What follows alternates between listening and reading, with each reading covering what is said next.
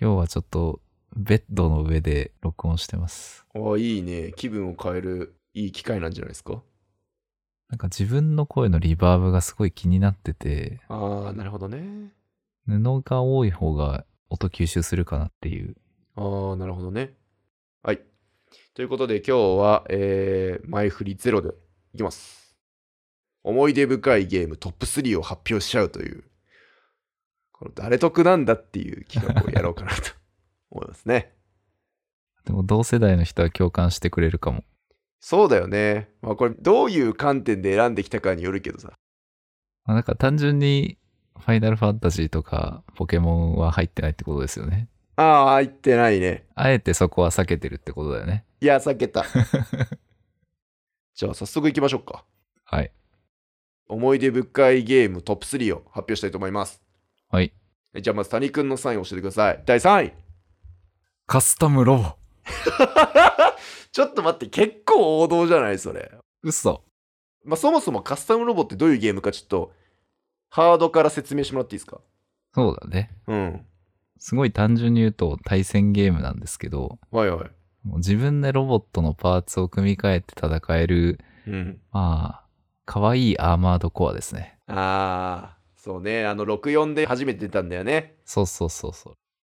頭と腕と足とかだったかな。なんかそこを選ぶと防御力とか攻撃の仕方が変わって、こうお互い攻撃して1秒0にしていくみたいな、なんかそんなんでしたよね。うん。いやー、クソやったな、あれ。めちゃくちゃやったわ。めちゃくちゃ面白かったよね。いや、めちゃくちゃ面白かった。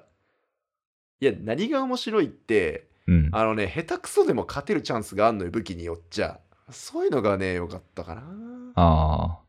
あの、弟がいたからさ、もう、ずっと対戦してた。へえ、いいなそれ羨ましいわ。えちなみに武器は何使ってたんですか俺ね、あの、あ名前が合ってるか分かんないけど、ガトリングマシンガンみたいな。とにかく連射するやつ。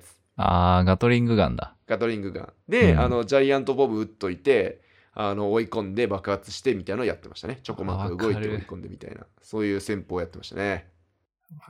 レイフォールガンかな。どういうやつだっけ、レイフォールガンって。これレイフォールガン使ってたっていうと多分すごい、あの、叩かれそうなんだけど、 うん。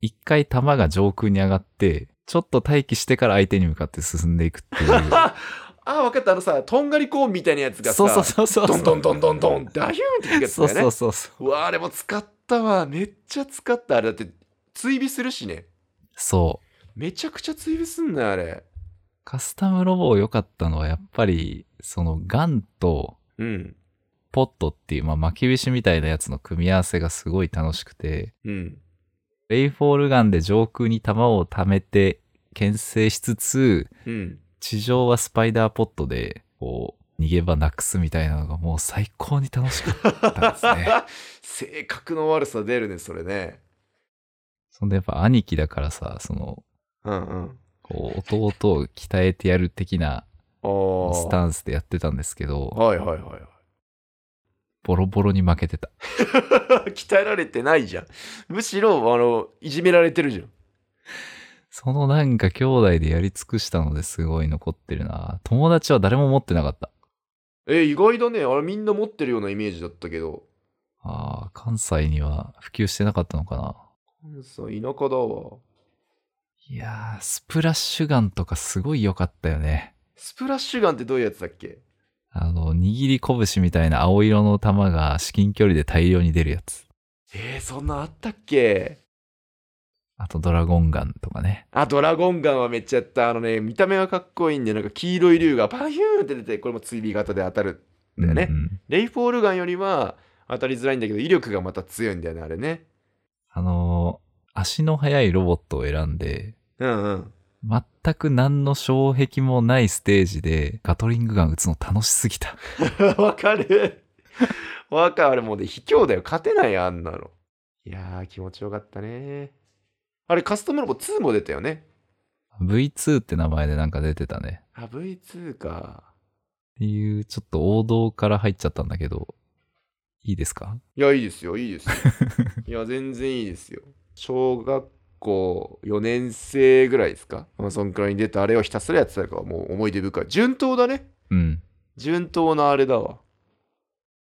よし、終わった。じゃあ次、飯島のベスト3いっていいですか。お願いします。いやー、これ今ね、すごい悩んだんですけど、ロックマンエグゼ。おー。あれめちゃくちゃやったわ。なんかすごい根強いファンがいるゲームってイメージだな。そう、あの、ロックマンなのにカードゲームなんだよね。へえ。なんつうんだろうな、あれ。自分がこう持ってるエリアの中を移動しながら敵を攻撃する。ただその攻撃するときには、手札にあるカードを選ばないと攻撃できないっていう。えで、そのカードの使うタイミングによって、えー強くなったり弱くなったりするっていう。今までのこう横スクロールのロックマンとはちょっと違う戦い方ができるっていうゲームだったんですけど。ー。あー。瞬発力試されるアクションっていうよりちょっとパズルっぽい要素もあるみたいな。そうそうそうそう。で、しかも、なんかね、いその1ターン回ってくるときに3枚カードを選べるんですよ。う。うん。で、その3枚選べるカードが、例えば、ソードっていう武器があって、ソード A、ソード B、ソード C っていうのを集めると、ビッグソードみたいなコンボになってより強い武器になるんですよね。うん。そのビッグソードを作るために、今このカードを捨てるのか、使わないのかっていう、そのあカード選び方の戦略もあって、ー。なるほどめ。ちゃくちゃ興奮しましたね。手札の戦略もあるわけか。そうそうそうそう。んで、俺もうめちゃくちゃハマってて、あの、なかなかね、俺、ゲーム買ってもらえない系男子だったんですよ。あー、出た。うん。で、ゲームボーイアドバンスで、なんかね、えーロックマンエグゼ2か3買ったのかなうん。買ってもらって、もうめちゃくちゃハマりまくって、俺、生まれて初めてクリアしたゲームが多分ロックマンエグゼ。相当じゃあ思い入れあるな。そう、めちゃくちゃやった。で、クリアした時その特急電車乗ってたんだよね。なんか移動中にやってて。で、あまりにもりすぎて、叫んだらあの車掌さんに怒られたっていう、それぐらい好きなゲームでしたね。 あー、いい思い出もセットになってる。ああ、そうなんですよ。で、今でもセリフ覚えてるもん。だから、たまになんかこう、写真撮るじゃないですか。うん。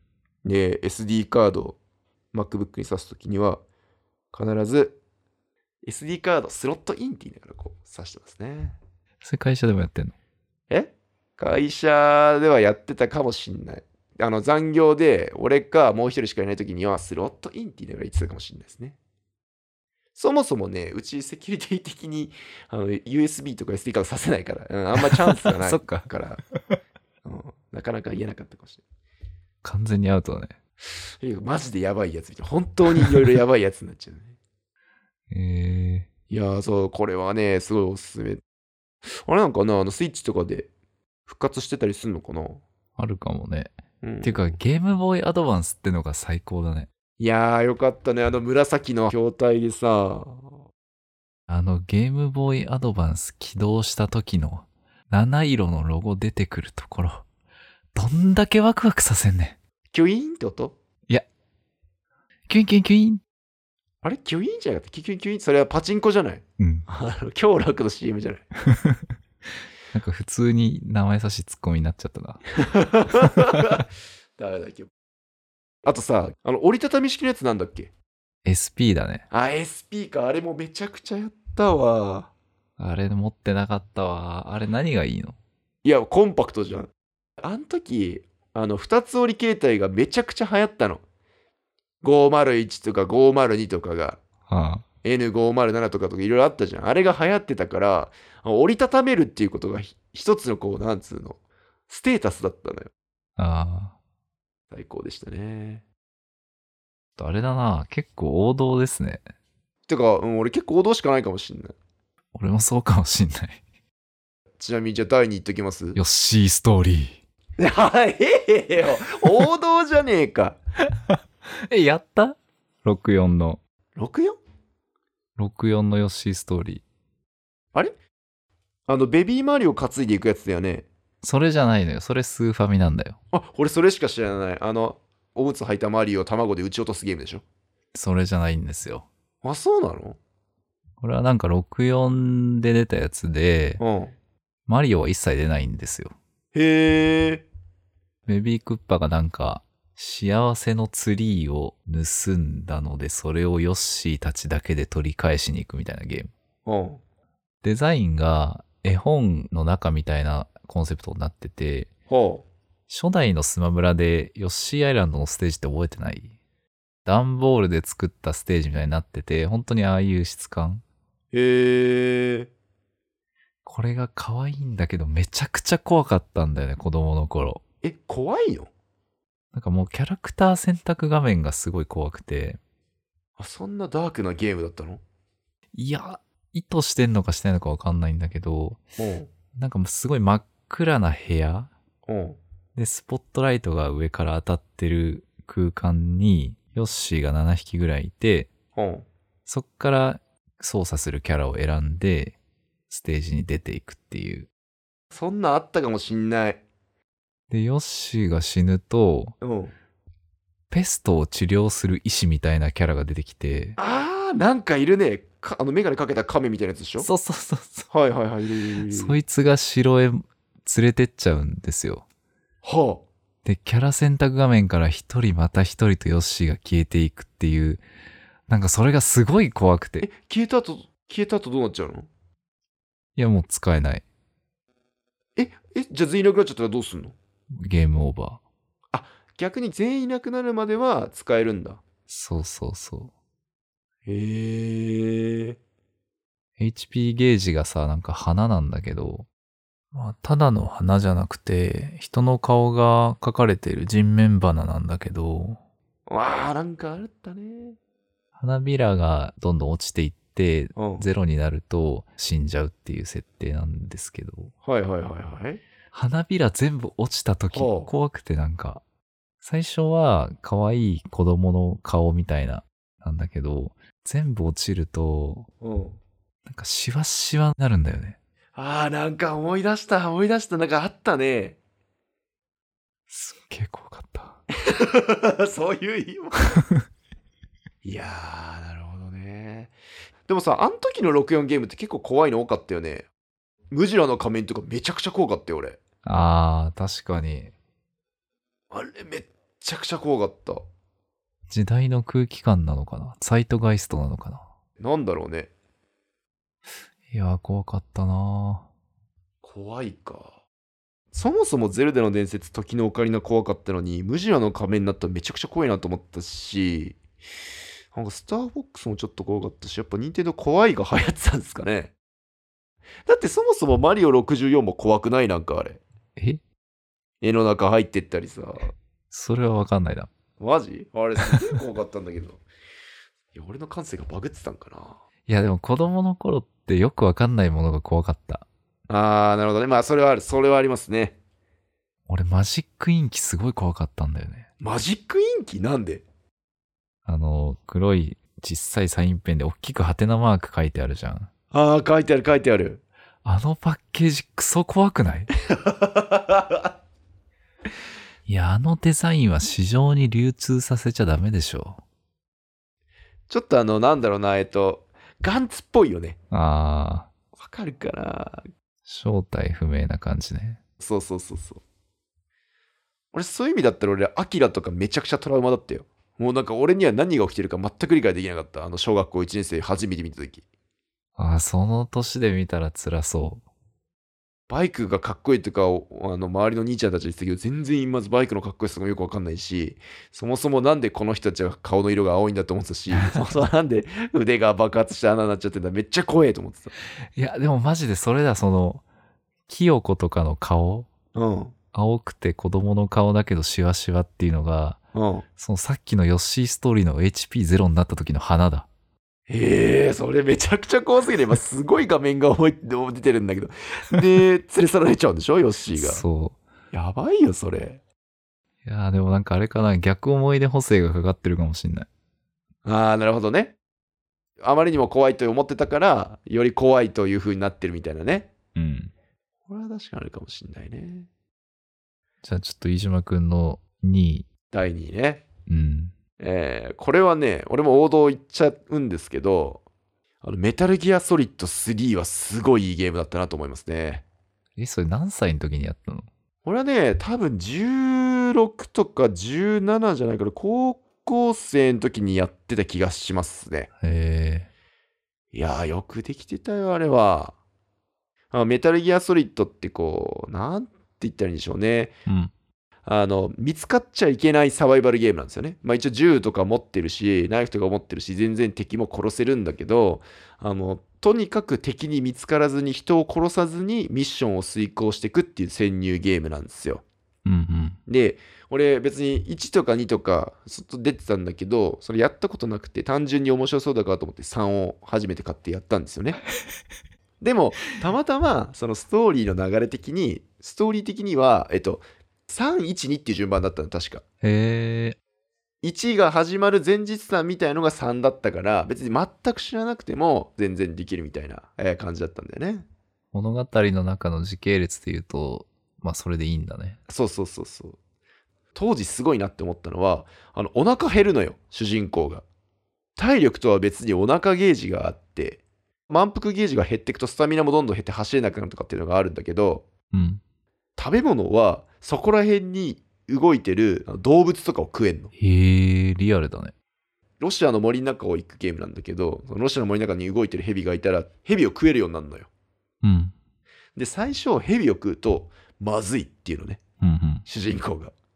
で、まずいって回復量もちょっとなんだけど、ずずっとヘビ食わしてると、そのうち、んうまいとか言い始めて、でずっとヘビ食わしてると、 うまいっつってめっちゃ回復量が増えるみたいな、なんかそうい うね、細かいところがめっちゃ良くて、ずあっあ、とやってましたね。それ大事だよね、その細かいところの作り込み。いやー、すごかったよ。いやーあとね、話せばいろいろあるんだけどね、とにかくメタルギアソリッドシリーズはすごいんですよ。メタルギアソリッド1だと、そのサイコマンティスっていうボスがいるんですよ。うん。超能力をかけてくるんですよ。うんうん。そしたらね、画面が急に真っ暗になるの。見えないだろうとかってめっちゃ声が聞こえてきて、どんどん体力が減ってる音がするのね。うん。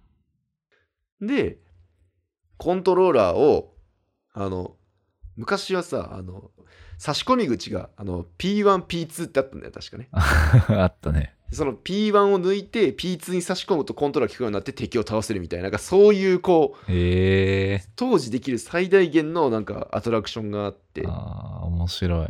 うんそれでこう愛されてたそういうなんか細かいのが詰まってた素晴らしいゲームだったなっていうのがメタルギアソリッド3ですかね、なるほど。えー画面の外のインタラクションいいないやーすごい良かったあとねボス戦でおじいちゃんがいるんだけどすごい自然に隠れるのがうまくて見つけづらいんですよ本当に迷彩能力が高くて全く見つかんないんですようん。でそのまんまセーブして2日置いておくと死んでて勝ってるみたいなそういうところが 餓死させるってことあそうそうそう気づいたら終わってるみたいななんかそういうのもあったりええやっぱいいゲームだったね。すごいないや、すごくいいゲームでした。ちょっとやってみてください。てか、プレイ動画見るだけでも面白いと思う。うん。メタギアはね、あのプレイ動画見るだけでいいと思いますね。うん、ほぼほぼ映画みたいだから、あれ。はい。はい。じゃあ、谷君、ベスト1いきますかこれはやっぱテリーのワンダーランドですね。出たよー出たよー絶結局、 全部普通の。すいません。対 全然驚きたね。それは一体こう何が刺さったポイントだったんですかそもそもテリーのワンダーランドってみんなやってんのえ、テリーのワンダーランドってあれ、モンスターを連れて歩くやつだよね。そうそうそうそあれ、めちゃくちゃ面白かった。う。あれなんか、うちの周りは誰もやってなかったんだけどなやっぱ大阪やばいんじゃないまあ、それか俺が友達いなかったっていう話 もある。弟しかねや一緒にゲームやってくんないっていう そう考えると、一本目の話すごい寂しい景色だ ね。いろんな意味で思い出深いよねそれはねテリーのワンダーランドは、まうんあ、すごい雑に言うとドラクエ版のポケモンみたいな感じで、ほドラクエに出てくるモンスターを仲間にして連れて歩いて冒険するみたいなゲームなんですよ。うそうだったねそうだったねです。良かったのがやっぱあの配合システムだよね。ほうほうほモンスターとモンスターを掛け合わせて、う、うん、 まあ無理やり卵を産ませると、無理やり卵を産ます 言い方あるやん言い方その親のモンスターの特徴を受け継いで新しいモンスターが生まれるっていうので、あーありましたねまあ最高でしたよね。最高でしたねいやなんかさなんだろうね何が楽しかったのかって言われるとなかなかわかんないんだけどポケモンより楽しかった記憶がある俺の中でねうーん。なんだろうねあれねモンスターに肉をあげると仲間になるっていうのがすごい植物的で好きだったな。あーあ、そんなシステムだったっけそう。へえ。歩いてると野生のモンスターに出会って、うん。で、霜降り肉みたいなすごい高級な肉をあげまくった後に、うん。相手をボコボコにすると、すごいシステムだよな。そうすると、なんかモンスターが、俺を仲間に入れてくださいみたいなことを言ってきて、ゲットできるっていう。俺もなんかそこら辺の新入社員にいやめっちゃ食ってうまい焼肉すげえ食ってって言ったりボッコボコに叩いたらすいません俺を弟子にしてくださいって言ってくれるのか な飴とムチだよおね。めでとうむちうんいや、それでこれ、唯一持ってたのがいとこだったんだけど、うんうんは3歳ぐらい上のいとこだったのかな。あはで通信対戦をやっぱやるわけですよ。あうんうんで、なんか相手が、さまよう鎧っていう、全然レアじゃない、普通のモンスター一体で挑んできて、うんはで、楽勝だろうと思ってたら、あの、呪文が全然効かなくて、あはあはあめちゃくちゃ強かったんですよ、それが。さまよい鎧ってあのワイトみたいなやつでしょ中が空洞の騎士みたいな。はいはいはいはいだから本家のドラクエでも多分雑魚キャラなんだけどね。雑魚だよねうん。いや、それがすごい強くて、で、は夏休み終わって帰ってきて攻略サイトを、まあ、小学生ながらパソコンでいろいろ見てたら、あはいはいはいなんかメタル化っていうやり込み要素があったんですよ。メタル化うん。それは公式では何も言ってなくて、俗称だったんだけど、うんモンスターを掛け合わせる中で、うんはある呪文に耐性のあるモンスターをどんどん掛け合わせていくと、あはその耐性が強くなっていくみたいな隠れシステムがあって、あはあは普通のさまよう鎧に、例えばメラゾーマに耐性があるモンスターを掛け合わせると、あはあはあ一定の確率でメラゾーマが効かなくなるさまよう鎧が生まれるんだよね。効かなくなるとかしか耐性があるをかけして効かなくなるってやばくないそれ効かなくなるんですよ。はそれをもう途方もない時間をかけると、あはあほぼほぼ全ての呪文が効かなくなるモンスターってのができるんだよね。ほうほうほうほそれをやってたんだと思って、う。俺はなんかそこで初めて、その弱いキャラを強くするっていう大人の楽しみ方だこれっていうのを知った。 いやー、なるほどね。なるほどね。なんかあるね、その弱いキャラで勝つみたいな格ゲーとかでもロマンがあるけど。あるね。ちょっと話取れるけど、アーケードゲームにポケモンガオーレっていうのがあったんですよ。うん。まあ、小学生が遊ぶやつで、QR コードを読み込むと、ポケモンをこう呼び出せて、1対1で戦っていくんだけど、うん。でそれに一時期めっちゃハマって、あの俺ね、月間ランキング3位か2位になってたんですよ。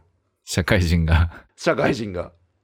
その時も、とにかく進化させずにひたすら弱いポケモンを倒すとかってやってたら、あの、月間2位になったんですよね。 え、それ、隣で見てる小学生がすげーって言ったりしなかった最初、俺、メグロコっていう、あの、すごい弱いワニを使うんですよ、最初ね。うん。そうすると隣のキッズが、え弱くねって普通に言ってくる。あー、目に浮かぶようだ。うん。弱くない僕、海王がだけどとかって言ってきて、まあ、大丈夫だからっつって。 やると、俺はこう勝っていくじゃん。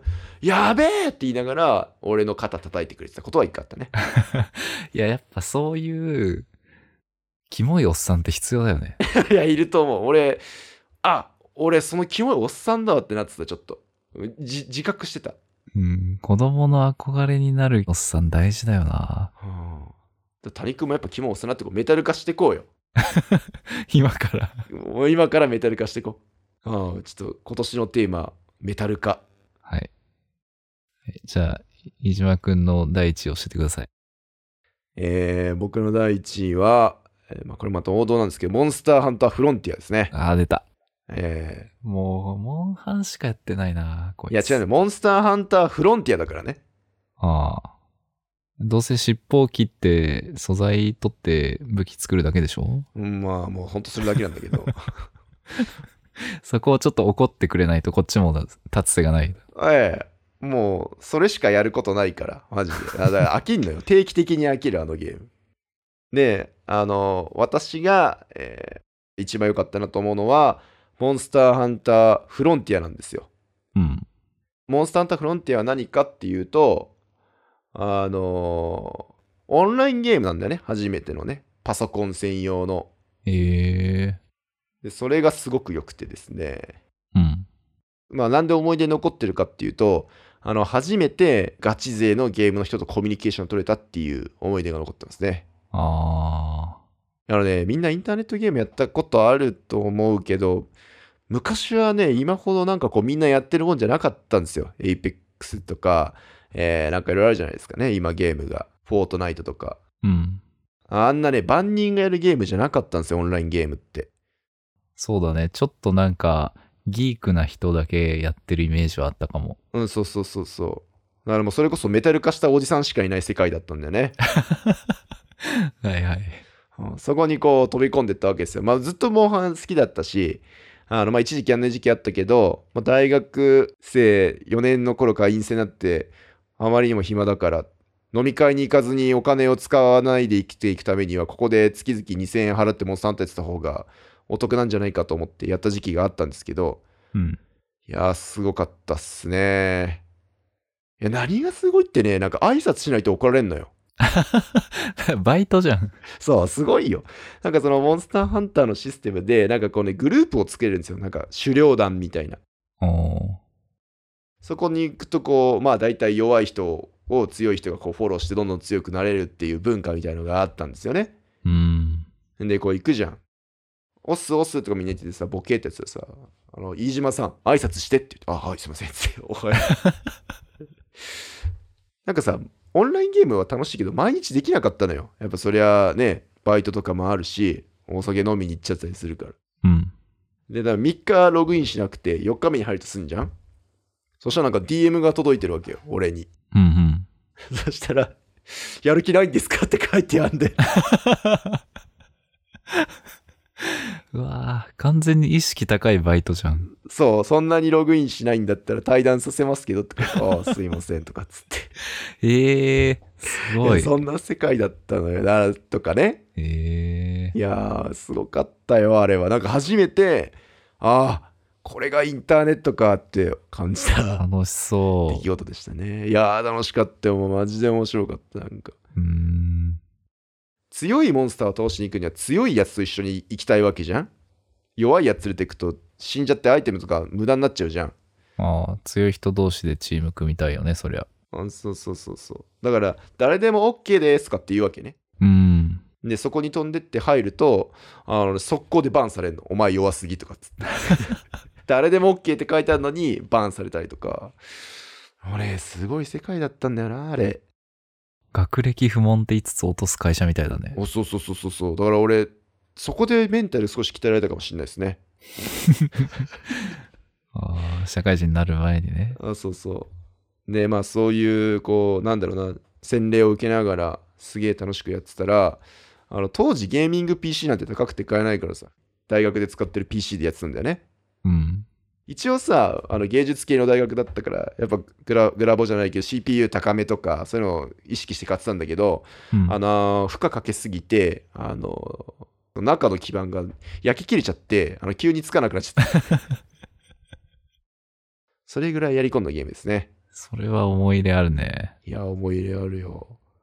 いや、だからすごいよ。今この APEX とかやったことないけど、みんなこう、チーターがうんぬんとかってこう、ツイッターで騒いでるの見ると、いや、昔はもっとひどかったんやでっていうおじさん的視点になっちゃうし、 あの、今のモンハンのシステムがあまりにも素晴らしすぎて、いやなんかこうみんな不満を言ってんだけど、いや、昔はもっとひどかったんやでって思いながら、こう、にっこりみたいな感じになっちゃうぐらい、えーやってたゲームですね。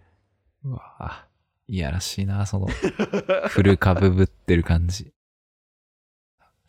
オンラインゲームいいよね。うん。オンラインゲームやったことあるいやー、やってたよ。何やってたのポトリスああ、ポトリスもやってたし、うん。ボンバーマンオンラインはやったし、あ、そんなんあったんだ。メイプルストーリーはもちろんやったし、出た。みんなやってたな、ミップル。あの、キノコのやつね。はいはいはい。でも一番思い出深いのはラグナロクオンラインかな。あー、ラグナロク。やってたね、みんな。今もラグナロク、ラグナロクってあるよね。うん。なんか、新しく出るんだっけ、最近ね。あ、そうなんだ。うん、やってて、俺多分人生の初デートラグナロクオンラインだからな。え、嘘でしょなん、何の話えどういうこといや、だから多分小学校か中学校うん、の時に、うん。女性と初めてデートしたのラグナロクオンラインの中でだ ったの。え、ちょっと待って、俺さ、ラグナロクオンラインやったことないから分かんないけど、どういうデートすんのいや、普通にマップ歩くだけだけ ど。マップ歩いて、う木陰の下で座ってゆっくりするだけだけど、ん。え、そういう時にチャットすんのチャットする。ボイチャいや、そんなのないよ。そうだよね。当時ボイチャなんてなかったよね。スカイプ別だったもんね。でも多分、あの女の子、中身はメタル化したおじさんだったと思う。しょっいやい、すいや、思い出深いゲーム、それ1にすべきだったじゃん。ラグナロク、ラグナロクオンラインだったんじゃないのそれ1。い やー、全然今忘れてたのが急に掘り返された。すごい、初めてのデート。いや、もうあれじゃん、もう、何、時代の申し子だね。いやー、でもそういう小中学生いっぱいいたと思うけどな。マジうん。いや、俺、初めて知らない人に怒られたのがモンハンだったっていう話してみようと思ったけ ど、デートしたって言われたらもう全然ダメだったわ。すごいなあまあ、だからこんな少年の腐った男になっちゃったんだろうね。全部ラグナロク、ラグナロクオンラインのせいだね。よく噛むなー いや、いやラグナロクオンラインってクソ言いづらいから、マジで。ポトリスだったら言えたのに。ということで、えーベスト3を話しましたけれども、はい。スタジオ斜めとか、車に構えるとかって言ってるくせに、王道しか出さない2人でしたけれど も、皆さんお楽しみいただけたでしょうか。ぜひ、えー皆さんの思い出深いゲームを教えていただければなと思います。はい。あと、あの時俺とデートしてくれた女の子、もし聞いてたら連絡してください。あー女の子もしくはメタル化したおじさんね。はい。はい。ということで、えー今回はここまででいいですかね。はい。じゃあまた次回、さらば